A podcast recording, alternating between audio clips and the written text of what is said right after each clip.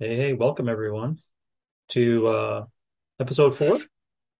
Yep. Yes, Yeah. episode 4 Episode Mhm. number four. Today's episode is called, or um we're gonna name it uh Teen. I'm not sure if in your Slack note you noticed you spelt uh I first looked at it, it said teen SEC differences and fitness. I was like, maybe that's uh maybe there's something more to that than it was. Um yeah, we're we're gonna talk about uh I think something on the back end what we discussed last time, right? Of that, uh, maybe we'll get into that area, but the the uh, options and opportunities, accessibility for that age group, 12 to 18, as well as like what are some of the differences inside of there? Is was that the, the main uh, main focus for today? Yeah, it spurred off of last one, and then I started ch- kind of looking it up to try to see what I could find. Yeah, And I was shocked at how very little, um, if I were just like going in as a parent to explore what yeah, I could find for my child, what I didn't find and what I found. yeah. Good point. Uh, maybe that's something we can try to conclude on as well, is to give people um, recommendations for readings or just awareness about you know options or ideas. You know. Um, uh, you know, I'll, I'll take on the role today of just maybe looking at it from a, um, uh, well, maybe not, I guess, but I was just thinking because I could look at it from a coach role, uh, coaching those young individuals. I could look at it from a parent role, you know. Um, it may take me a while to dig up those ideas, but I could look at it from an experience role of being someone physically expressive during those teenage years. Not that you can't either, but I'm just saying what, what roles I could look at it, what angles I could. Um, what angles are you thinking about that's more appropriate for today? Do you sit home as the uh, gym owner or the coach, or what feels most uh, resonant to you? I think coach, owner, and then um, I think I can tap too just into personal experience of Hmm. I found to be available and not there in Yeah, uh, contrast to what I'm seeing with some of our teens coming into the gym right now. solid. Then uh, why don't we start with that? Why don't you just give a little, uh, if you can recollect a little bit of nostalgia on your uh, what's going on in your brain, your experiences for when you were a teen and uh, physical expression during that time, and that'll give, I think, give everyone a base support as to what we're discussing. Um, well, when I was prepping for this, I was like listening to narratives from parents that are now in their mid 40s and up. So going through sport in the 80s and 90s hmm versus I feel like I kind of came into that wave of the transitional period of Right. being by sport, moving into now where we are today. That's very sport specific. Yes. So being on that last little cusp of it was I was able to play softball, volleyball, basketball, play all those sports throughout middle school. It hmm really wasn't until probably seventh grade that you had to choose a sport that you were going to specialize in for the rest of your high school career. Do you remember in America when those when Title IX, uh, like let's call it a, a wave of changes were made for that, for not only accessibility but just the conversation on accessibility of physical expression for females uh, and teens? I was younger. Okay. Yeah. I, I just got to be a part of it. So, Yeah. you know, like by the time I got to sport, it was like we had our own leagues for everything. Yes. Um, Okay. and it felt I never felt like there was more options as far as for for structured team sport Mhm. for boys versus girls. Yeah. Yeah. So it must have been prior to that in which, like, it- I think I came more into when it started to become club. When it went away from playing, you just yeah. played Right. softball until you played Right. ball until you joined, right? Like it, it Interesting. it was that right? Moved from accessibility into commercialization and specialization and It was uh the first waves of when soccer became you had it was no longer okay just to play AY. Like your kid needed to be playing CY and you needed to figure out what club they should be a part of. now what do those two differences mean? So for yes, so think of it as like AYSO is going to be your um, soccer league that any kid can join, and we're just doing it for fun and play. So got you it. start that, you know, when you're anywhere between five years old, and it's uh, and it goes up all the way through high school. You mean Um, sport at one time was just done for play? you just ran around, uh, and then it really was like a yeah, I'd say it was probably when I was around sixth grade that it became more of the narrative that you wanted to go into an actual club team, which is a team that your parents pay to put you on that's a more competitive league for soccer. Yeah, uh, so interesting. I just picked up on two things there, not to not yeah. to discern your story, but sixth grade, you're starting to become a teen, which is the context for our story today. And secondly, you threw in the word competition. Right. So uh, maybe that will be reflected in our conversation here in terms of like the differences, sex differences, physical expression, our ideas of freedom of fitness, et cetera. Continue with your story of your, uh, of your experiences besides just what you're seeing at that period of time. Well, then you don't have, at that point, you have to choose. Mm. Because if you're playing a sport like that, that's going to require you to play all year round. So you're going to be playing, you know, think of it as like, again, if you choose softball or you choose soccer, yeah. you choose softball, you have your main season in the spring and then you have fall ball now. Yeah. Which you can't do fall ball and do soccer. Yeah. Just so we don't, uh, yeah, okay. Just so we don't, um, yeah, for language, we want to say like what we're discussing here is not, so it just doesn't seem like that because we want to be clear on this. We're not just talking about sport, but underpinning of what we're saying there is options for physical expression. And again, I want to come back, keep coming back to that point is that to take the real audacious approach as an adult to say, is it possible that we could offer uh, differences in not only physical expression, but differences in opportunities for males and females when they're, you know what I'm saying? Cause what, what you're saying and what I, I could tell you the same story for myself, quote unquote, the options. Cause you said choose, right? You choose this, but maybe the choices are not correct. Maybe the choices are not correct for vitality. Maybe the choices are not correct because there's not enough choices. Mm-hmm. Maybe the choices are wrong. That's what I'd want. That's what that's I want. To that's from a segue to, right? It was like okay. choices narrow down. Yeah. As, as a high, as you're going from middle school to high school as a girl. Yeah. This is or the selections of options for you when you hit high school. Yeah. To play sport is like you're either good enough or competitive enough to play for your high school team. Yeah. You're on, you're on the varsity or the JV team. Yeah. One team for the whole entire school. Yeah. Versus when you're in middle school, you have you know, in our school is like our school colors. You have the black, the gold. You have different arrays so that every kid can play a sport mm-hmm. or active. That goes away when you hit high school. Mm-hmm. And then you go into what is PE class, right? Which is just socialization, really very like in my experience, we didn't have a lot of structure. You just kind of hang out. Yeah.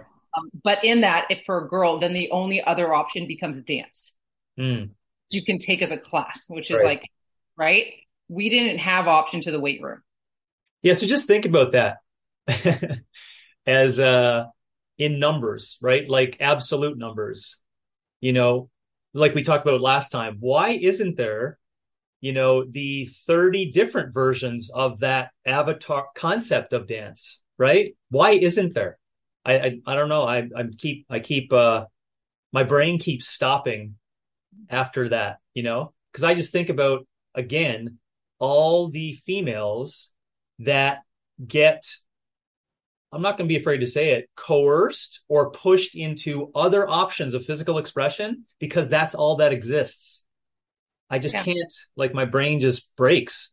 And that's where kind of Jeremy says, because I think that's where my fitness, if I had a, a, phase of life where fitness declined, I would say it was high school because I didn't want to play a team sport because then I, you lose, you lose social time, right?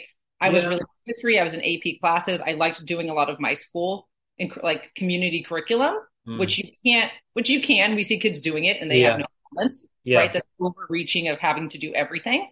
Mm-hmm. But it wasn't very popular to stay in like the, um, like no one really did a again like the for fun team sport. Yeah. Because all you either went to your high school team or it was like, you know, yeah. not wasn't as popular to do that. Yeah, so my only outlet then was to do dance in school, which mm growing up playing sports and being active, I've never enjoyed dance. I, I'll do it and I've done it and it's fun. I'll do Zumba yeah. class, yeah, yeah. you know, but yeah. that's not like my favorite expression of sport of, of fitness. And so there really was then no outlet from, I'd say sophomore to high school. I mean, until my senior year, other than you do your PE class, which is a very lack of movement or you do dance. Mm-hmm and then there's nothing else very much yeah. out there for a teenage girl to do, which yeah. is what I'm now seeing often with a lot of the girls we get inside of our gym is they don't want to play a competitive sport like soccer anymore. Yeah. It's broken them down already, mm-hmm. but there's nothing else out there for them to do. Yeah. They're not allowed into the high school weight room. Yeah. And that's what I'd like to at least uh, for us to uh, first of all contend with today, but also start to talk about policy. Like I have on other uh, another podcast that I do called Fitness in Youth with Daniel Young. We discuss a little bit about that for policies. This would be a little bit more culturally relevant for our conversation today, but I'd like us to get to some understanding of that and for us to shine the light on what we're capable of doing. Right? We forget to do that, Melissa, I think enough where we're where we can say, you know what, we we can have an effect on our local communities right? So if you if you are like me, you get ho hum in your brain based upon the lack of options there beside what you're calling dance, and I see it as like a splinter of dance that should be offered, right? Then why can't we offer some form of physical expression for all of those 12, 13, 14, 15 year old young people that could still give them the same physical expression that they stereotypically do feel really good about, right? Regardless of what we think, feel really good about and then it goes on to allow them to be vital and and get into government or math or whatever they want to do because it's a great base support and it's not only quote unquote oh it's it's got to be physical sacrifice for 6 years right which I say 50% of the population and they generally have penises not vaginas generally get really really excited about that notion really really excited about that notion it doesn't mean there's some slight average differences in effect size etc but um, that's where I'd like us to get to in conversation. So we could say, hey, there's lots of just like you had happen last week that you mentioned, right? You had a person who had that aha moment. I believe it was a female, correct? Yeah. Had an aha moment about physical expression and what it means and how she can do it, and you opened her mind to that. You want to touch a little bit on that, maybe that because that still ties into the real life story you could offer. Yeah, I'd, I'd say again, a nice avatar of this is um, we have, or I have a new client. She's 16, turning 17, and doesn't play any sports and you know um, looking for an outlets for her feelings and emotions or her physical aggression sometimes where she's had a frustrating day or she's right school is very stressful it's coming up into finals and the only options really being provided is like to go for a walk or to meditate or journal and she's like i have this like aggression in me sometimes that i want to express and i just like i've been kind of told that that's not appropriate because I'm a girl. And so we were digging into where does that come from? And she was like, well, social media stereotypes. It's like, right. Like our outlet, like those are bad feelings to have, or we shouldn't have those. Mm. And so again, if you do have them, journal about them versus when she does physical expression inside the gym, when we move objects for like punching a punching bag, she feels good, that exertion of her energy. Mm. Um, and that that's okay for her to have those feelings and to have an appropriate fitness outlet for it. Where there's no judgment. Where there's no judgment, which yeah. turns into, hey, I'm feeling better, right? She had finals last week. She's like, I feel a little bit stressed out for from finals, but I plan on using the gym as my outlet this week to help manage my stress. And this is like the language coming from a 17 year old girl, right? That just had never been told that it was appropriate or okay to feel aggression sometimes, right? Like as a girl, yeah. that we didn't have that, or again, the narrative being on social media that when you have those things, go for a walk, j- yoga, or journal mm-hmm. as being the options for a girl to go do. Mm-hmm. Yeah, I love that story. It's a good reminder too for uh, your and my language that we could use on it. If we're speaking about her now and she's not here, we want to change our language over time to it it not being an outlet you know, and not an outlet for physical aggression. It's an outlet for physical expression. That's right. There was no no outlet for physical expression available for her. Yeah, yeah. And on that same note, I'd like to say, just for those who want to push that whole um, idea that, oh yeah, you're, you know, you're at times of testing and you're stressed. What you need to do is go for a walk and journal. That doesn't work all the time. You know, but it doesn't mean that the overcorrection should be there. Like, oh, you just need to whip your ass on a Peloton for 30 minutes is the answer. No, because that's still uh, an overcorrection to the opposite end. What we're talking about is expressing yourself because you can and that it's for you, right? Now, the outcome will be what you mentioned, Melissa, is that she feels better, cognitively aware, right? But in her brain, and what you and I could work on over time is changing their language to say, "Hey, it's it's not a dose that you want to get in order so that you can feel that way." Do you see what I'm saying there? So it doesn't look like it's rehabilitative yeah. or therapeutic. I, I think what you're capable of doing. In consultation, going over looking at what a day looks like for a high school student that sits in a classroom all day yeah. and realizing what's not showing up in their day to day is moving their bodies. Mm. Right. So we come to the gym three days a week and she moves objects and plays, but then she also takes her dog out for walks on other days. Yeah. Right. Like, or she does other stuff outside that compl- right. You know, there's no, um, again, if they want to get a punching bag for the garage because why not? Right. Like, right. Getting away that there's a right or a wrong on what fitness expression looks like, yep. but we should be doing something that expresses our fitness daily because we can. Mm-hmm. Versus yep. you've been sitting at a desk all day in school, you come home and now you should go sit down and write all afternoon when you haven't moved your body all day. Let's mm-hmm. just bring awareness to what was missing in her yep. daily routine. Yeah. And to back up here, this is important conversation because we're talking about the intricate steps that are needed to to move right? To move that whole area of well there's more than just sport as an option for young people who want to improve physical expression. You can do it in our gyms right? And you can do it with a coach. And it is an it is an outlet but it's also allows you to be physically expressive. And the the thing that i picked up from your thing your your point that i think a lot of people it turns them away from whatever the options are today, both males and females, because of the judgment.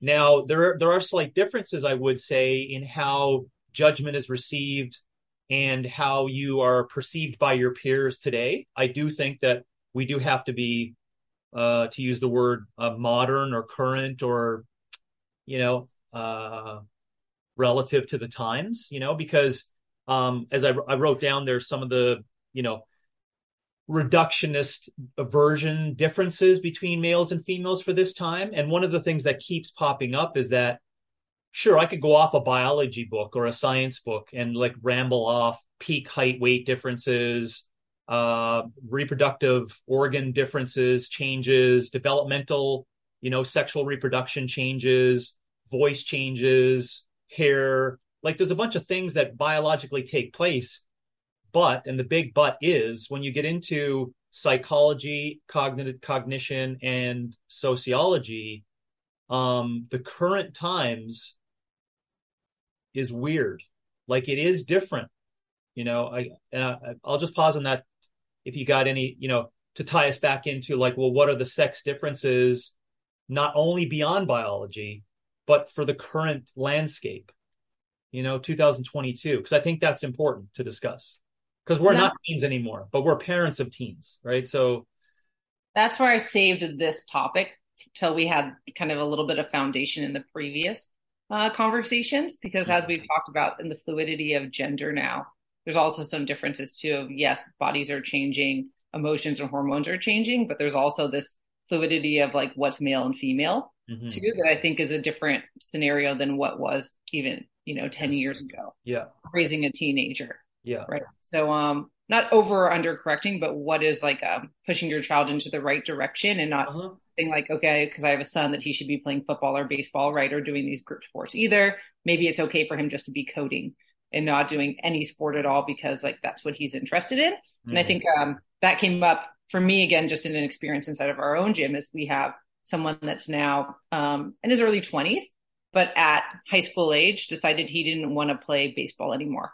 And I mm-hmm. met his dad at our holiday party, and he was like, that was a really traumatic time for me because I'd always thought my son was going to be the athlete I wasn't because he was mm-hmm. so just naturally fit and athletic growing up. And then he told me he didn't want to play sports. Mm. Right. And he wanted to get into coding and that's what he does. And he's, you know, got a really great career now. He works at Apple. He's very happy, but he came into our gym and now he's just expressing his body because he likes to play on the rings and move objects and play. And it's become like, right. Like they've, the feedback is like, we've seen a side of him that we've never seen in confidence in his social ability. He like has made a lot of friends inside the gym and all these things because he just never had a fitness outlet that wasn't a team sport provided to him as an option. Yeah. It's great you use that particular person because it also makes us, you know, just not get in the lane of only looking at female choice and female options, female accessibility.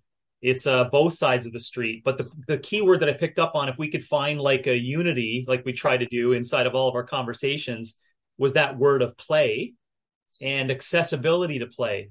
And then just allowing them to figure out what really works well for them. And this is where I, I always sit, you know, convicted when I say like fitness is free of sexual preference, sexual identification, uh, color of skin, religious belief. Like fit, fitness doesn't care about that. It doesn't.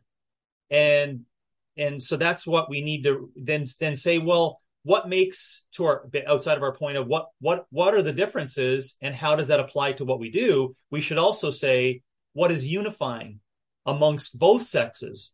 And I think you just nailed it with your example of that individual of bringing up again the word play. Now, I think we could probably get into the weeds. Maybe, you know, you could, you could take a stab at it. If we were to say, how would that utopic version of the 12 to 18 year old female's journey versus the 12 to 18 year old male's journey, what would that look like in practical sense? In the practicality sense of the word play. Are you understanding what I'm asking there? If you could like take a stab at what that might look like? Yes, because I do believe it does look different. It does. Yeah, I agree with I you. I watch but... the girls socialize inside. We have. I watched our teen girls socialize inside the gym, right? And I see how they interact with their fitness, and it is different than the same age males.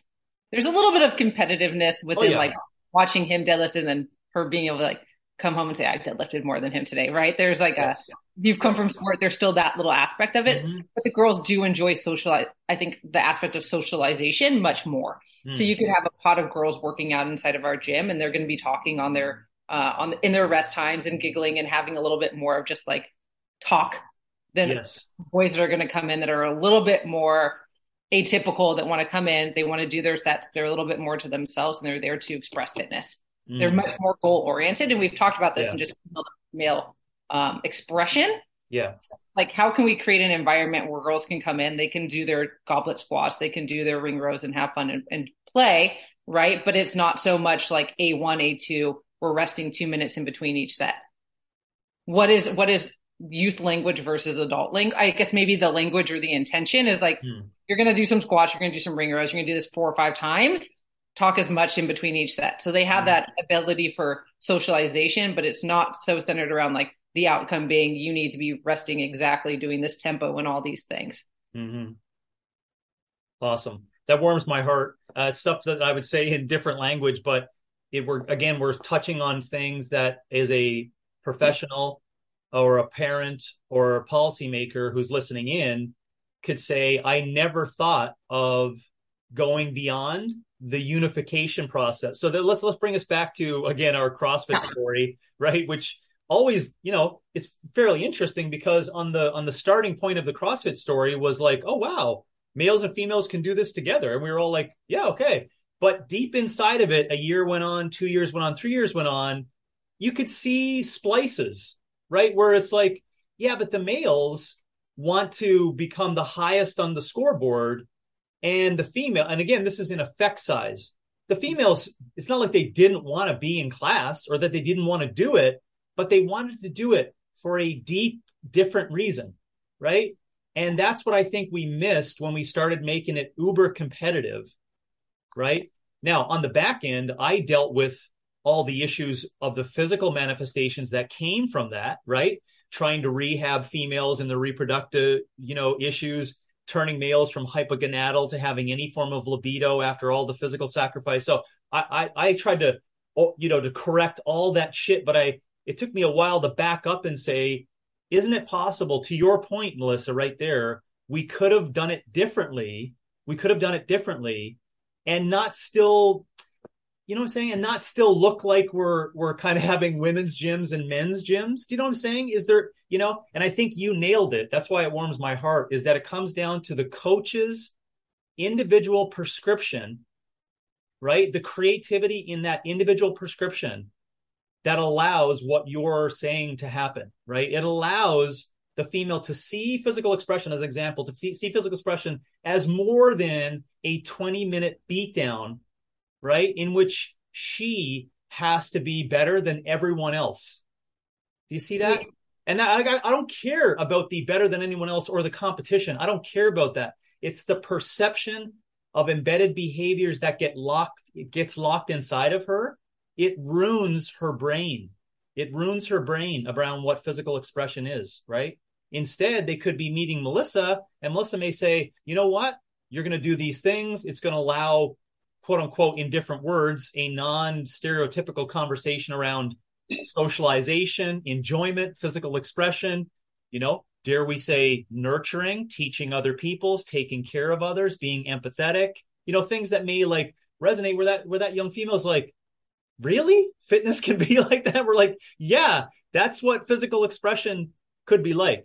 Anyways, thank you for mentioning the with that because you can put them in a setting again where it doesn't need to be all levels the same. You can have a new youth come into that group and there's someone that's been there again autonomy has been there for a year that helps with weight selection. Oh start with this right? This is we're doing squats today right? And they already know because if you're if you're teaching them how to move correctly and how to do things right then it does allow different ones within the group to kind of have some leadership there they can have a friend come join in and they can kind of be like oh this is what we're doing today this is mm-hmm. how we set up the rings right mm-hmm. and it's like it allows them again just the opportunity to take they own their own fitness there yeah yeah because I, I, think back to the times where i grouped together uh, young hockey players males and then i worked with female teams mm-hmm. um, female soccer volleyball swimming ice hockey etc and you had to you had to as a coach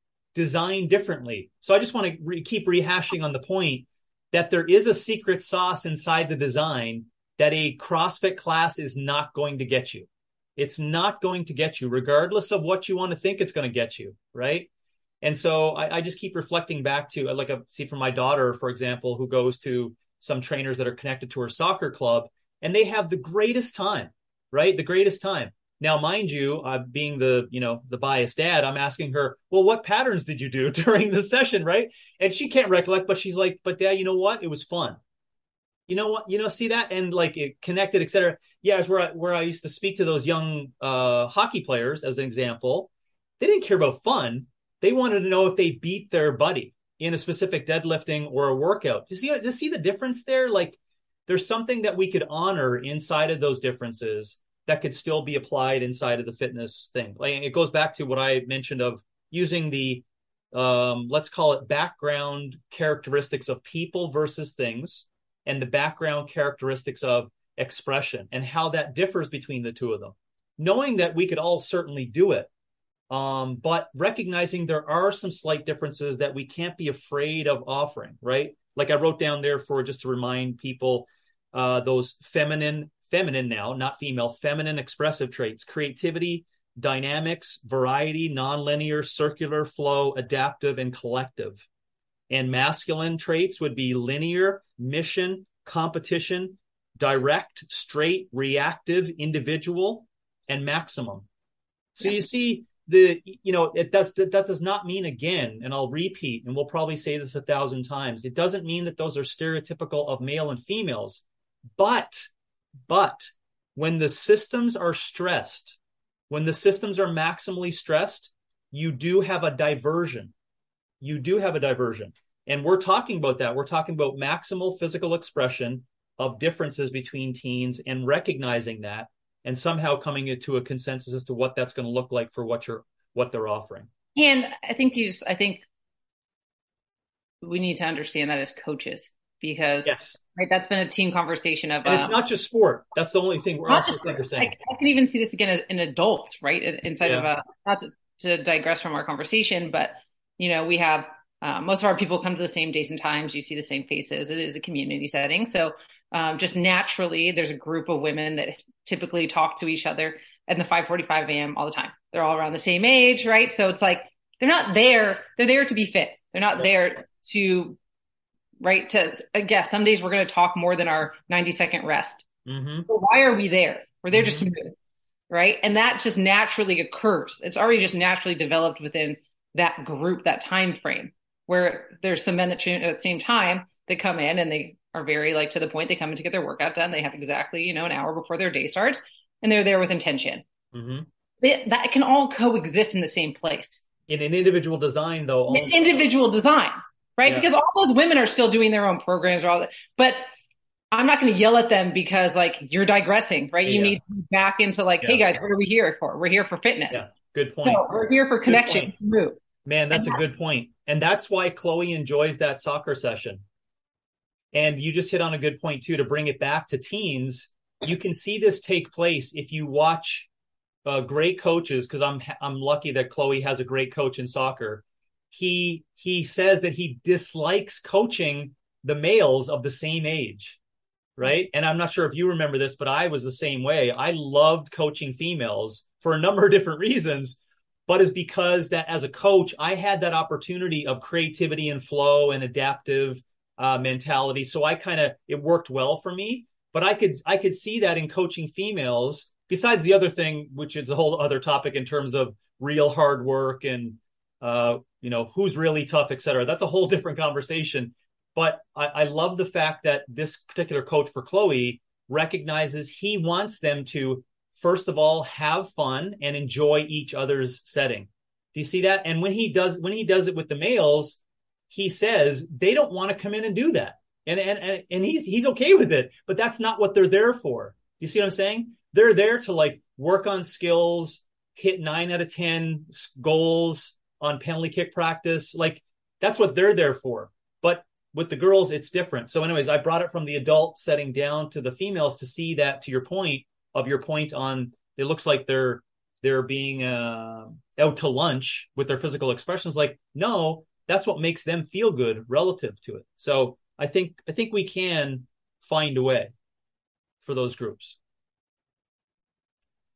which goes into we go back to just like the differences in teens and what's available right yes, availability or accessibility uh, can we before we get to accessibility yeah.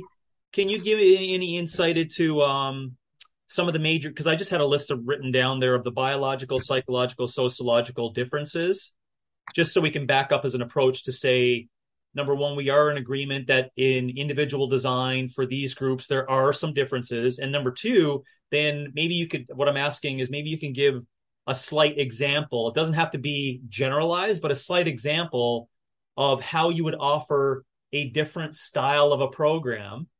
Um, you know, because I just thought about peak height weight differences, uh, menses for females, um, uh, hips become wider, shoulders become wider in the differences, right? As as the developmental stages occur.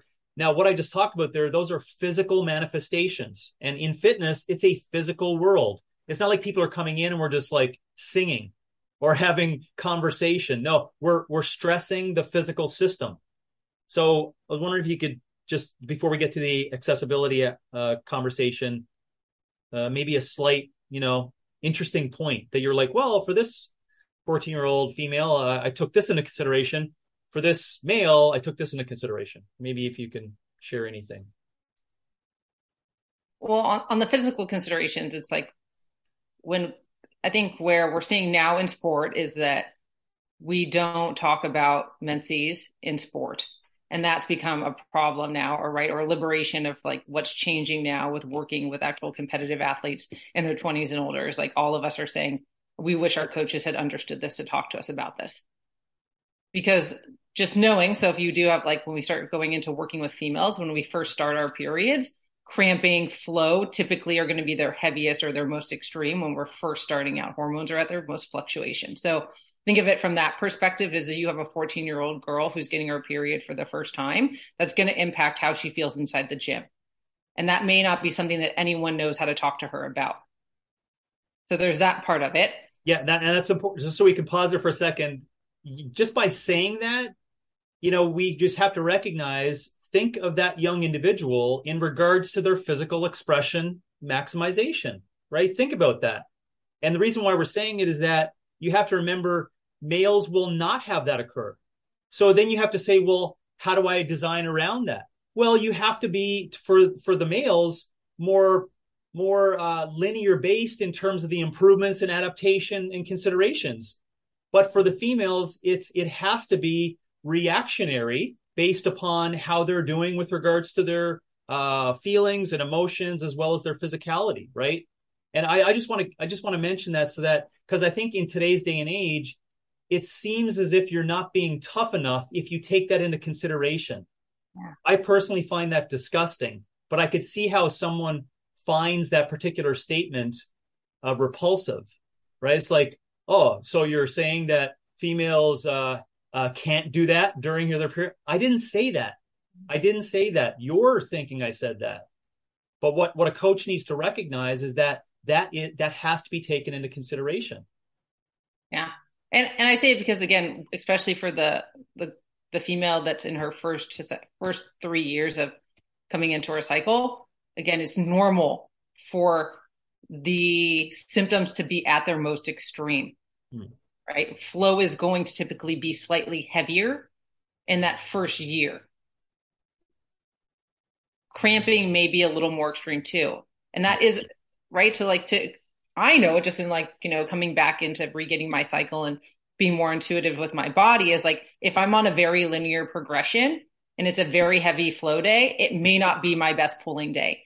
But if I have things already laid out that I should be doing certain types of expression that day, then it feels like I'm disappointing either the program, my coach, or anything like that, especially at an adolescent age.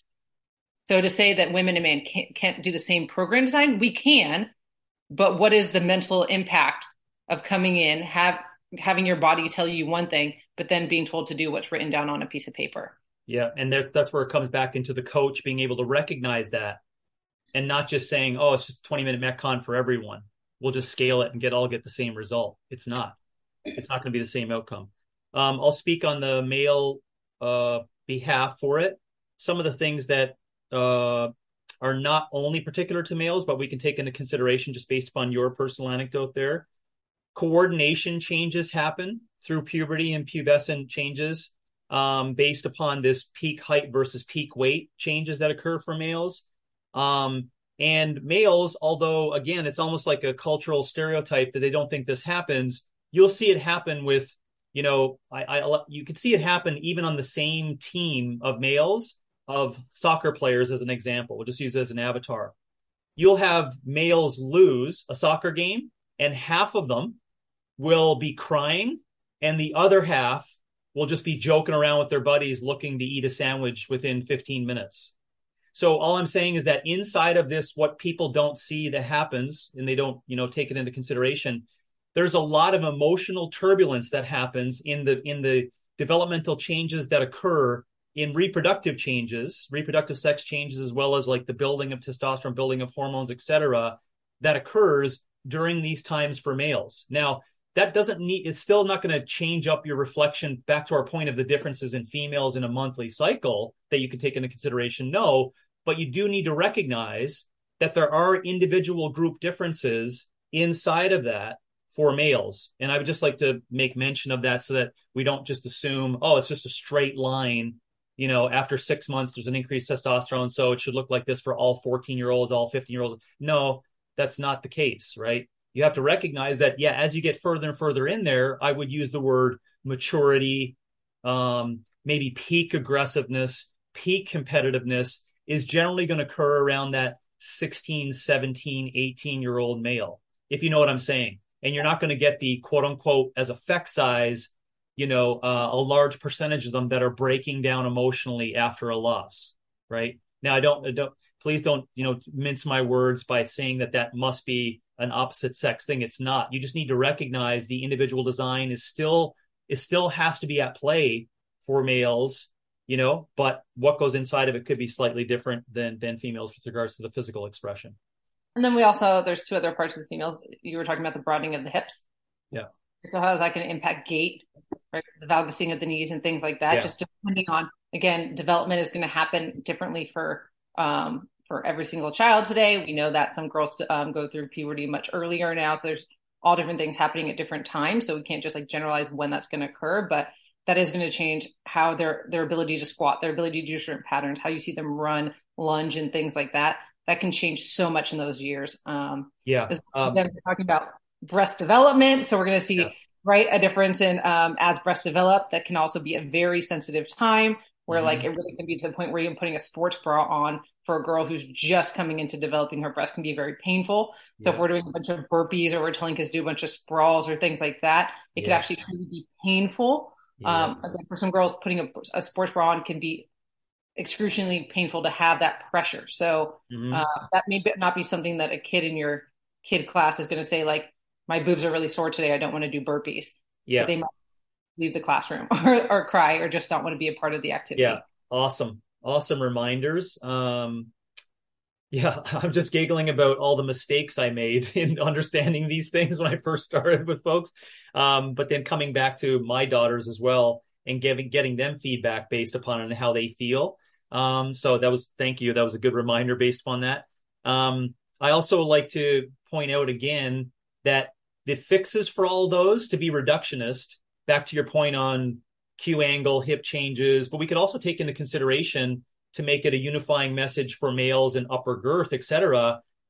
This is where individual design works best for all of those answers. Just for coaches listening in, they're like, oh, it must be complex. You know, I have to take into consideration changes in the width of the hips over four months relative to lunges and and uh, whatever. It's like, no, if you're doing a group class for 13 year old females, right? And all you're doing is the most recent fancy trends of power, speed, agility, right? Then yeah, you deserve to add, you deserve, well, unfortunately, but you deserve for them to get injured, right? Because you're not taking into consideration the individual developmental speed differences for those females. And we could also say it for males. Let's say it for what I see happen anyways is the tremendous amount of time and effort that's put into surgeries and orthopedics, to your point, of that young male who's 18 with a shoulder injury. Why? Because they were throwing a thousand balls a day when they were 10. You see, so listen, it's not just a quote unquote, oh, let's take into consideration ACL non contact injuries for females at 14. No, no, no. No, males don't get out of that also, right? But how how is this fixed? Back to your point of like treating it differently per sexes, individual design, focus on what you're good at. If you're listening in as a coach, absolute strength fixes everything. Individual design of absolute strength fixes everything. Why? Because you can adapt. So let's say, as an example, the female comes in as a general characteristic, right? The female comes in, that individual female comes in, and she doesn't quote unquote feel up for it, feel, you know, let's call it more sensitive, both physically and emotionally. What what can you still do for both, right? But we'll just say for females, absolute strength fixes everything because you can adapt relative to how they're doing for that day and next week and three weeks and six weeks, etc. It's when you get into dynamic contractions, fancy power agility bullshit stuff that's just trendy but it's not effective. That's where we get into trouble. Just so just so people can say well oh oh the answer is just opex gyms. Well it actually is but in practicality what is inside of it?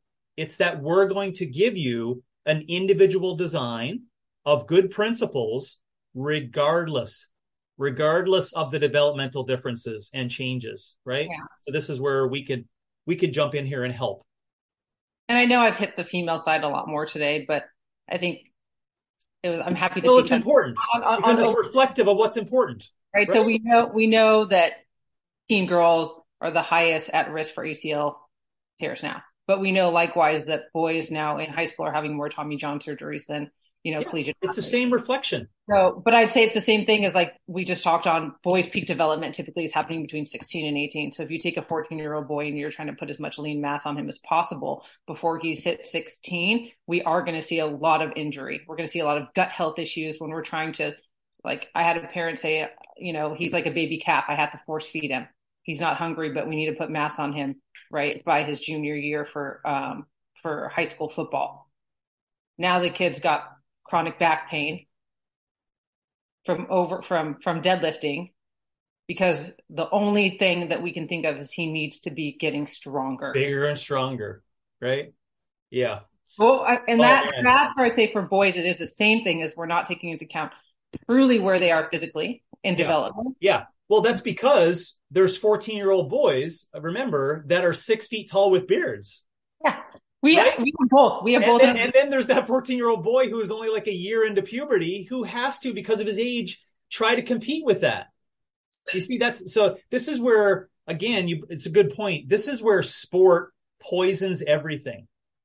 It does with regards to free physical expression because sport also creates this categorization as to where pe- young people should fit in for physical expression. Do you see what I'm saying? So you and I always fall prey for it as well. We overcorrect. Sports should be seen as a horrible social experiment to learn from. We should see it as a horrible social experiment to learn from, meaning we get to say things like that. Why do those males end up with Tommy John surgery at 19, right? That doesn't mean you go back and try to fix it. No, you should say that shit's stupid. That's that's illogical, right? And when we're taking into consideration vitality for young males and females who want to get to reproductive age, have an unbelievable life, full physical expression, full cognitive expression, you need to have that on a great base support of a good brain and a good shoulder. You know what I'm saying? So that's where sport kind of convolutes stuff, but it doesn't mean we're not going to talk about it because it's a, it's an example of maximal physical expression. So good kudos, good point on saying that for males it's going to be the same thing occurrence and for females for that. But look at what we're saying. We're talking about it. We're talking about sport, right? And that's where it just gets again, which uh, finally we can come back to maybe if it's the right timing to your point on accessibility for each of those and how we could maybe change that. So we can take into consideration the sex differences, but also come up with ideas and options that you were uh, uh, doing a great job of of talking about that for individual design. Uh, well, so for that part, I try to look it up, like fitness options for teenagers, and there's nothing on the internet for for this. You get some very inappropriate things. I was like, well, like I don't know how this all entered into like new teen, like as a, a thing where I'm like teen youth sports for boys. Came some like very like inappropriate things popped up on like the feed. If I'm a parent, I'm like going to be very alarmed by that. Um, yeah. But also, it was like the only thing that came up for me when I looked up was like rock and jump, which is like a jumpy house for um for usually like you know I think elementary kids in that age bracket. I mean, you can go do a jump house if you're older, but again, uh, I don't know for a kid that's in development jumping on a trampoline might might be not the only answer I would like to be able to take them to, and I know it's going to be primarily elementary age kids. Although my my daughter, there's a place in in I'm not, not discounting that because you mentioned it. We did have a trampoline which gave us actually that's that's false because from age three to twelve, my girls were on there every day in our trampoline in our house, and what they Chloe loved going with her friends to this place called TKR which is like a full on trampoline gymnasium for jumping. So I'm not just saying that that's like that, that's a good one. But that's like, that's usually you go there for like a group event or something. It's not yes. something like you can like just go on a daily basis and go to like that by yourself. Like that's not really like, I, I guess you could, but usually it's like you're going to go with a group of friends. You're going to go yes. for a hangout type of socialization event. But there was really primarily nothing outside of that. And then it took you into hobbies like like um, for youth fitness and sport, it like then even like pottery class came up and things like that that really had nothing to do with actually fitness. Um, so if there was, I couldn't find a single thing in our immediate area mm. that was just expression of fitness. Actually, the um, only other option that came up was ice skating rink.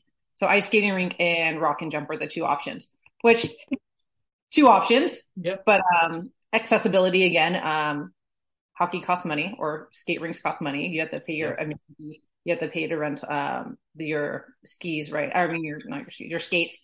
Um, and that's still going to be like dependent again on when it's open for, um, open skate versus when it's being utilized for hockey and, um, sport. Yeah. You, uh, well, I forgot about that one, but that's an important thing, right? Goes back to our principles of what we want to, you know, eventually get to is that and I say eventually, it's probably like a 30 year march, but we want to get to the point where, you know, most humans see that fitness is free and that they can actually just, you know, like I used to say, come out of the womb and then, you know, everyone in your family and your peers, it's just expected that you just do physical expression every day.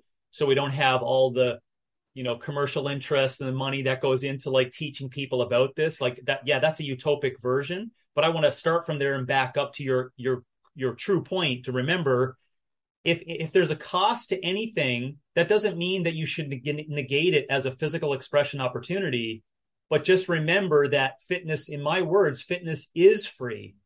So it should just like raise some sensitivities to anyone who says, "Oh, I just hear James say that you know always question when there is a cost." Yes, that doesn't mean you still can't participate in it, but always question that.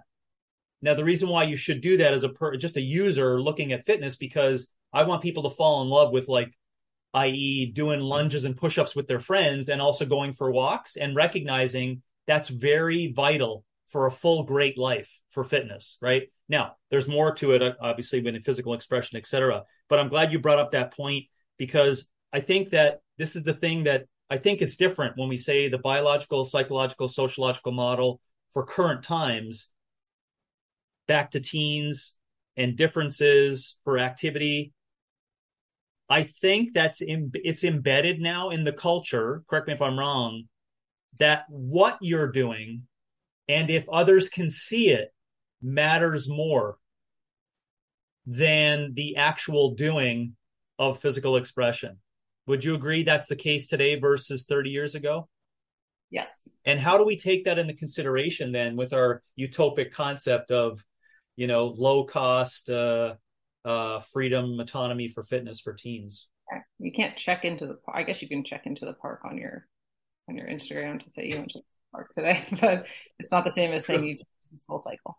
Um, you know, uh, but I think that's it, right? Everything is you have to share your experience or show your experience of where you're going and what you're doing.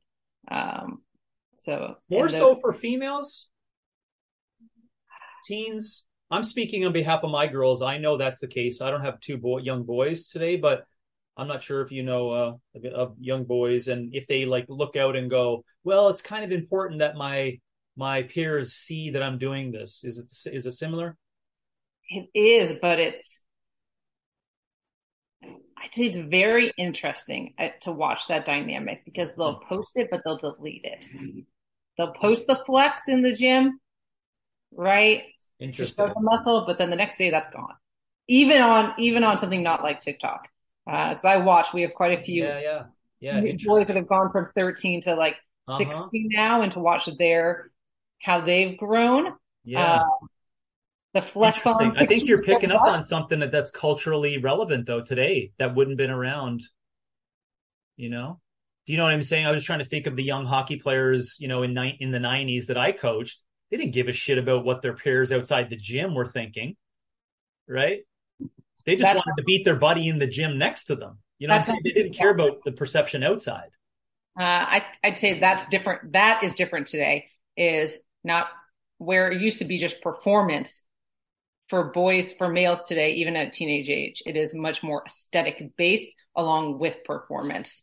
So now there is a difference of like, yes, you want to be the best football player out there, but it also is going to be much more of like, what what is what do you aesthetically look like? Yeah, now I I understand that a tiny bit more because remember on our previous episode we talked about you can read Geoffrey Miller's The Mating Mind, yeah. uh, ornamentation, you know, getting yourself and to talk about the male here, the masculine endeavor of competition, uh, being competitive amongst other males to get the to get the female. Like all these things are embedded inside of what culturally seems appropriate, right? So it makes sense to me more so for young males to quote unquote look around and go, yeah, geez, you know, I need to strengthen myself, get stronger, quote unquote, look better in my mind so that others see that because innately biologically, I think, evolutionary, psychologically, and biologically, it makes sense because you want to be the strongest, best version of yourself because of your competitive nature to kind of get in front to find the mate over time. That's embedded inside of you, right? So,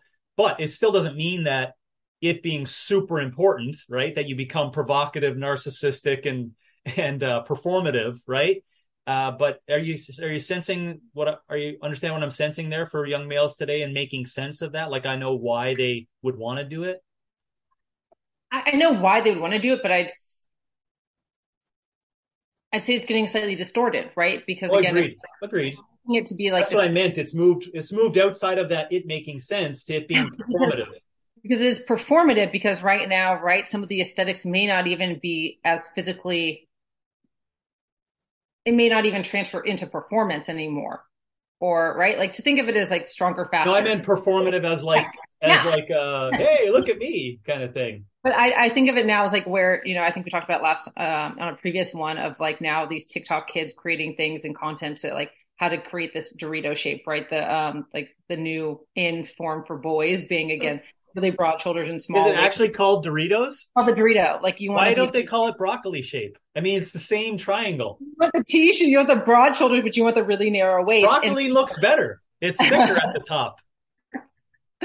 So on that, actually, that would be better. Broccoli would have been better, but that can also be to the point of detriment, right? When we want to have such a like, it's much, it's with that Dorito being very, very cut so it's like if we're talking about under 10% body fat again for a, a teen boy mm. or something like that, it's like um, from an actual vitality standpoint, it's no longer about actually being okay. like high yeah. testosterone for a female. It's much more of the aesthetic look and what that visually um, looks like to your peers. Yeah, no doubt. Give me a second. But you wouldn't be showing yourself shirtless all the time 10 years ago without social media to be able to do a quick Snapchat or TikTok of yourself shirtless you wouldn't be doing that inside your home and show, sharing that with the rest of the world because unless you had a camera you were going to go get developed, that wouldn't be like something you would be showing off as I think just easily.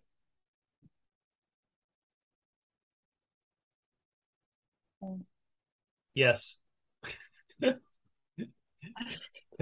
just that being uh so just the digital world making it different for boys today to uh, or distorting um, the mating into beyond just like trying to be fit and overcorrected. Girls is an overcorrection based off, um, I guess, over the ability to overshare the personal side of your life with the yeah. world. And inside of that, just so we don't seem like we're um uh not that I really care, but I mean people may think it.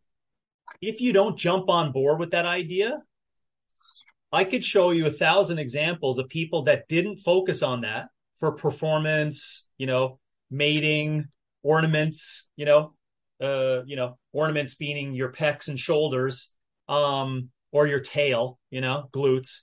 Uh, they didn't focus on that, but they still ended up getting the girl and having a great life.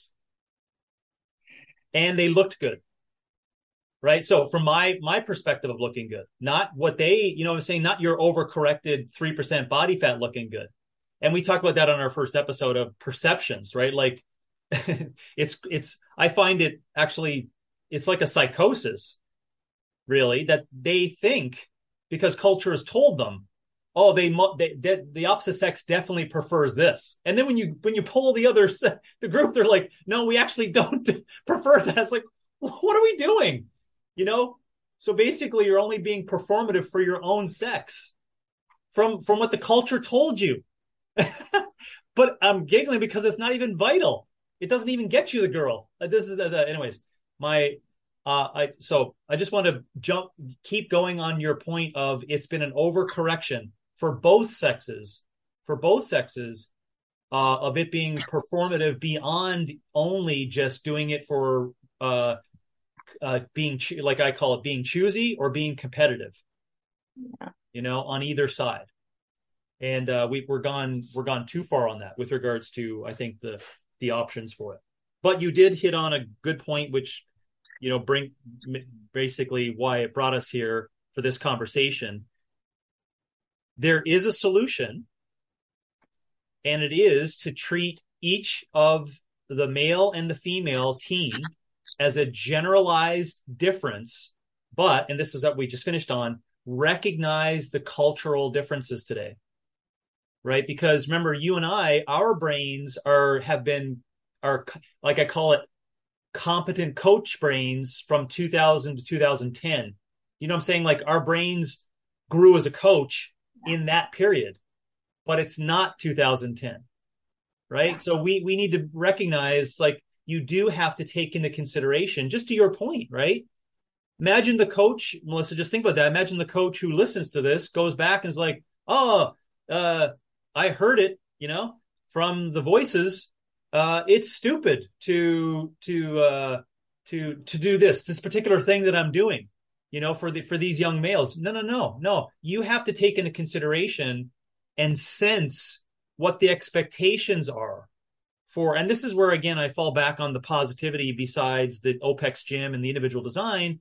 You get to have these conversations with these young people. You know what I'm saying? Like it's not like it just is you just write it on the board and it just works out, right? You get to have these conversations where you get to say something like that. Listen, I'm sure you're probably thinking that if you do this, right, the Dorito and all that, you're gonna you're gonna get the girl. Yeah, who told you that? Right? At least that conversation you get to you get to start. It's not saying you're in disagreement with it, but you get to make that young mind as they're becoming aware of more abstract things and complex topics, which is very important for this young person. You need to throw that over to the other side of the table for this 14 year old they deserve to get that heterodox concept and heterodox opinion, right? Now, it doesn't mean you and them are going to be able to come up with a solution for it, but I can tell you it always works out in the end when they recognize, yeah, when I leave OPEX Cura and I go out, Melissa was right. This society is telling me that I need to do this, but it's not real, right? It's not real. It's not, it's actually not what's vital for me and what's important. So I just wanted to go back on that to say that that could be a solution is that individual design, having mentors and people in your community like Melissa and their gym, they could at least give you that, um, as opposed to quote unquote, you know, the lesser options, let's say, and for what we're agreeing upon still correct, the lesser options for females specifically as teens for that ages and how to do it, how to go about doing it. I think yeah. something, if you're, I'm not sure if you feel the same way, is, is it is it possible that it probably would be more difficult to implement the individual design concept for male teens today because of the because of the massive social push to a, sporting environment? Or are you sensing that there's a change so possibly occurring? It, it is really difficult. Um, you know i'd say we've experimented with it a lot the last two years um, because one of our coaches is like that is his passion is uh, r2 is the 13 to 30 year old um, is like who he truly enjoys working with. And um, it's really hard because once they hit high school level, most of their coaches aren't going to want them to be doing anything outside of what the team's doing. So they are typically required to train in the weight room with the team, um, to do all of their conditioning with the team, which I understand from a team, you know, community, like wanting them to be together but um, you really can't have a kid doing something like what they do inside of an OPEX gym. You can sometimes get them for summer breaks, and we just have to manage our expectations of the time we'll have with them, and mm. more of the more of having um, impact by conversation and that mentorship of questioning the whys. Why are we doing this? How do you feel in those things? So I think it's really fortunate if we can have them during middle school. Mm. Just develop a really great foundation of just awareness um, and intuition about their bodies and what feels right mm. to then carry on when they get into high school. But it is typically hard unless they're playing an individual sport like tennis or um, golf. Yeah. Then we can usually like those are the ones that we can typically keep with us year round, or you know. Um, but yeah, because I'm trying to think about shining the beacon out to those. Because uh, I let's just take the let's just take our assumption right that at 12 there's plethora of options for males, right? For let's call it physical expression. I'm not going to get into saying if it's sport, whatever, just physical expression. There's a plethora of options. I'm also not saying that those are great options, right? I think the intentions of them are generally physical sacrifice and a whole bunch of other poisonous shit that's inside a sport, but it's still physical expression, right? So I'm talking about sending out a beacon that says, Hey, 12 year old young male who doesn't want to get into sport, right? What do you do?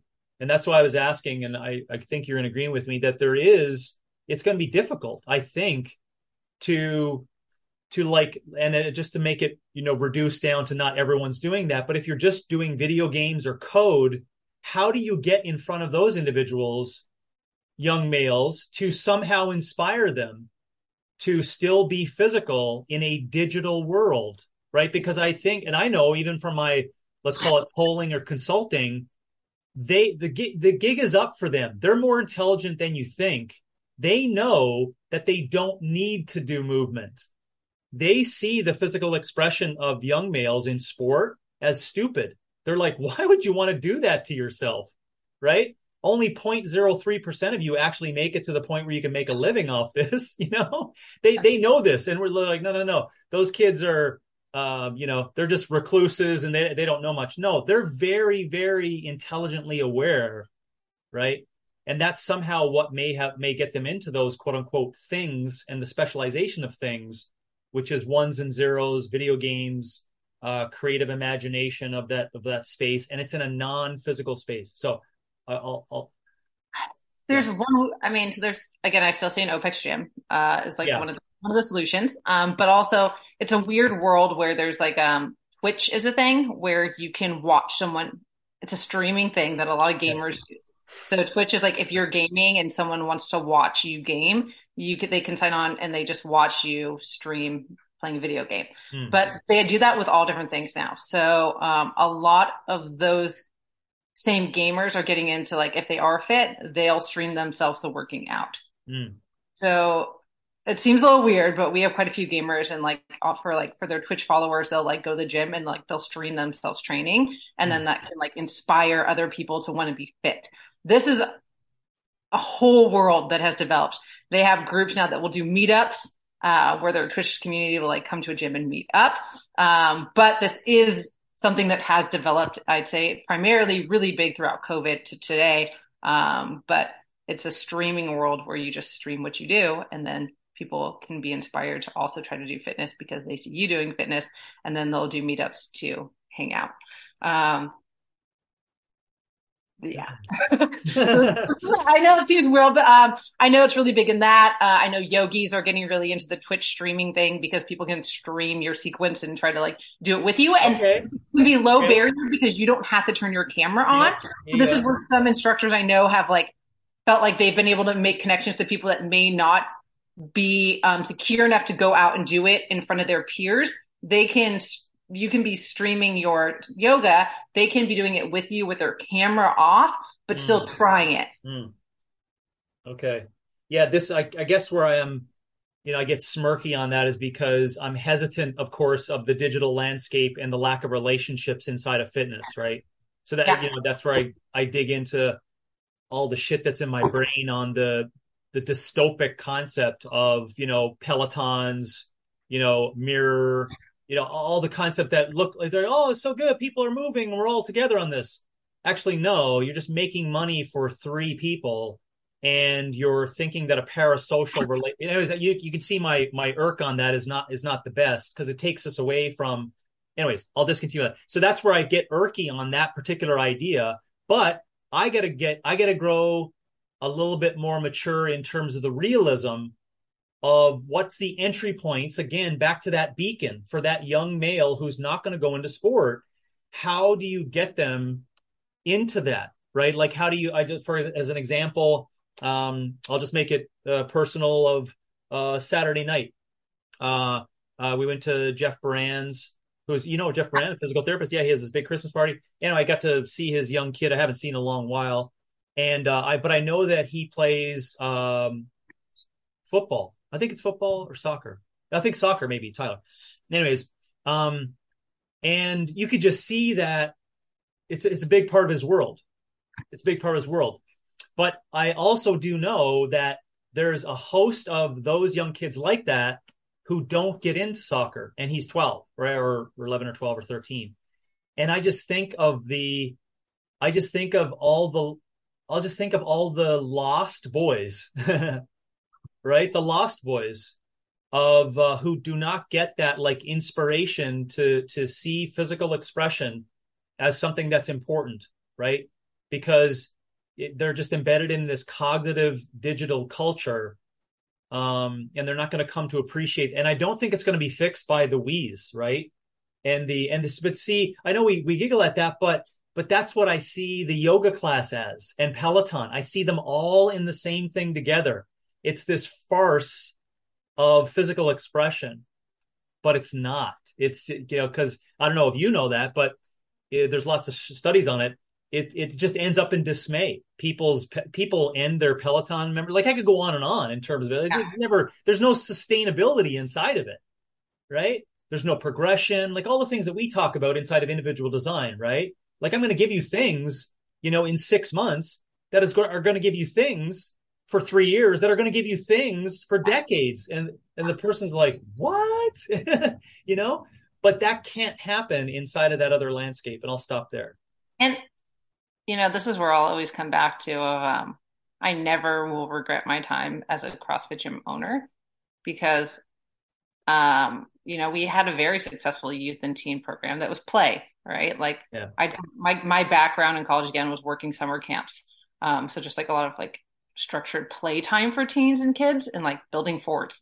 We had two gym facilities, so you'd carry the log from one gym to the other and like make things to walk on and go That's through the fun. whole jump through tires, right? And that was a lot of the things. And like those are the kids that I now see as as college age, you know, coming out of college that are just like I I can't help but be like gratified to see some of them be like these kids are fit, right? They've continued their fitness expression all throughout college and they come home to train with us when they're in town and I'm like you became a man and you're strong. And it's so beautiful to see because these were kids that didn't make, that didn't fit into a team sport. They didn't want to do it and they had nowhere else to go.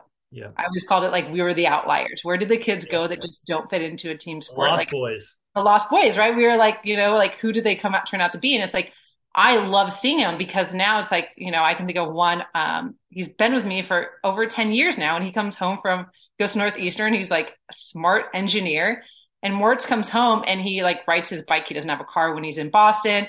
He sends me podcasts on just like things that he knows would interest me about just physical expression. And I see him move in the gym and he is just an amazing mover.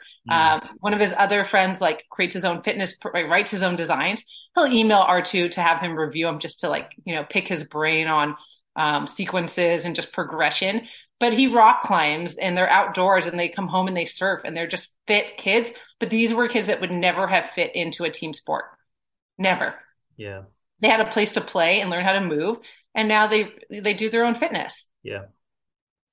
What I'm picking up there that we could um get close to summarizing on that people can take away again is the unifying message of what you just heard in Melissa's commentary of play. And secondarily, maybe don't call it don't call it um, sport. Don't call it rock climbing or don't call it surfing. Call it physical expression mm-hmm. that ties in play. Cause then, then the young person is seeing that, oh, what am I doing? You know, what am I doing for my fitness? And you can be like, you're not doing anything for your fitness, right? You're, you're physically expressing. And if, if that young 12 year old, that could be the beacon, right? It's, it's a language and an idea that becomes the beacon for those individuals. And then thankfully, thank, thankful, actually, I'm thankful for your story of that. It's a reminder that there is an opportunity not only for the beacon that I mentioned, right? For not just that particular young male group, but for, for all of them, there is a beacon that can be sent out.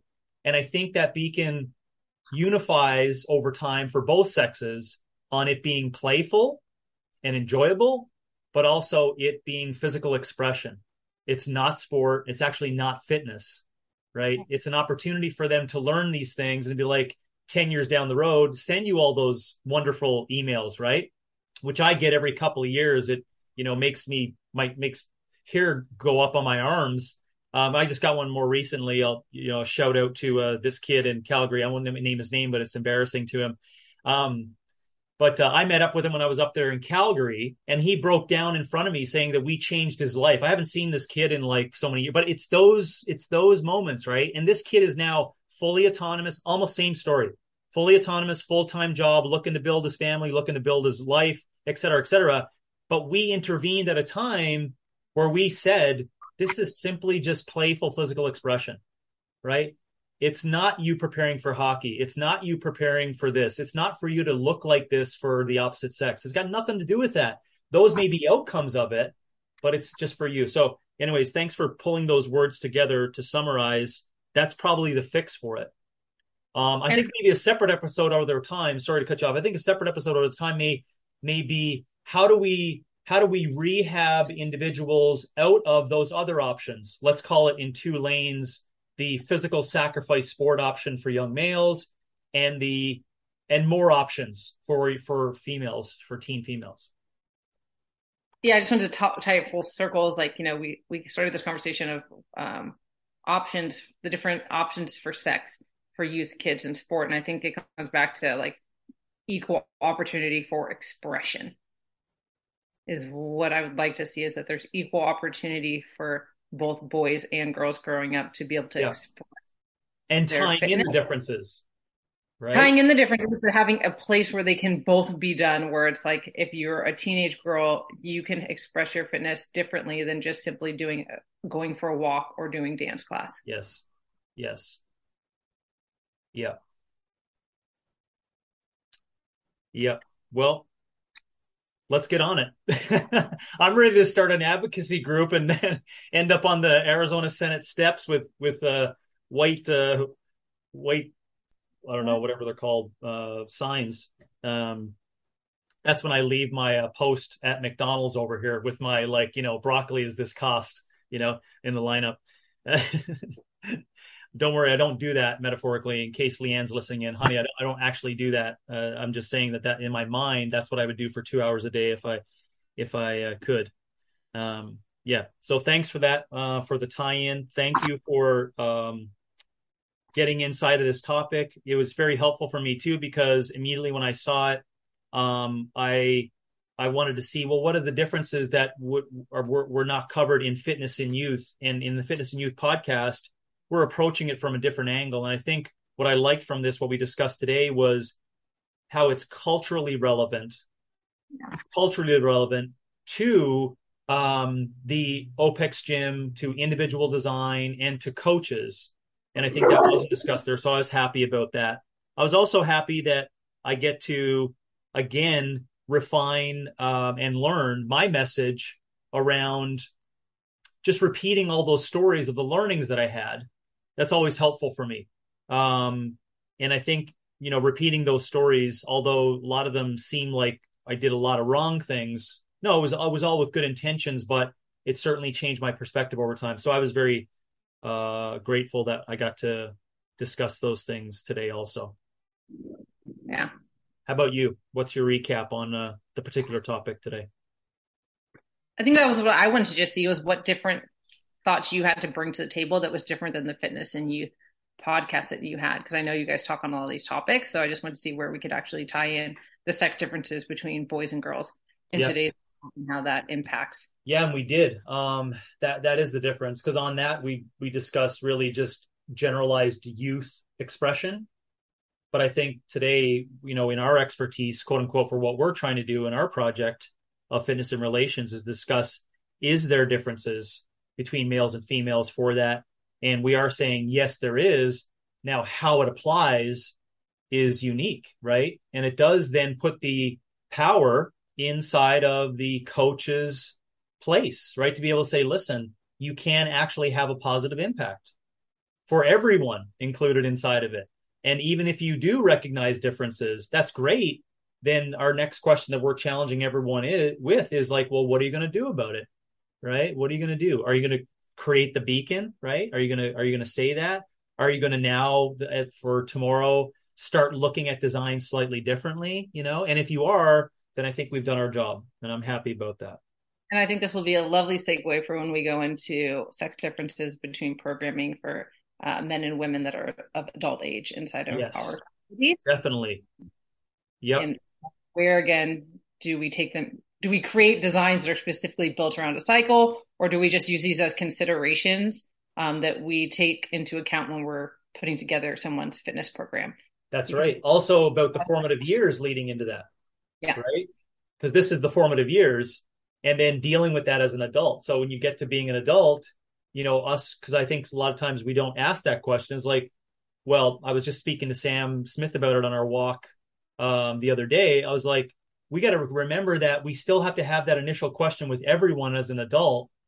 What led you to believe what you do believe in fitness? Where did that come from?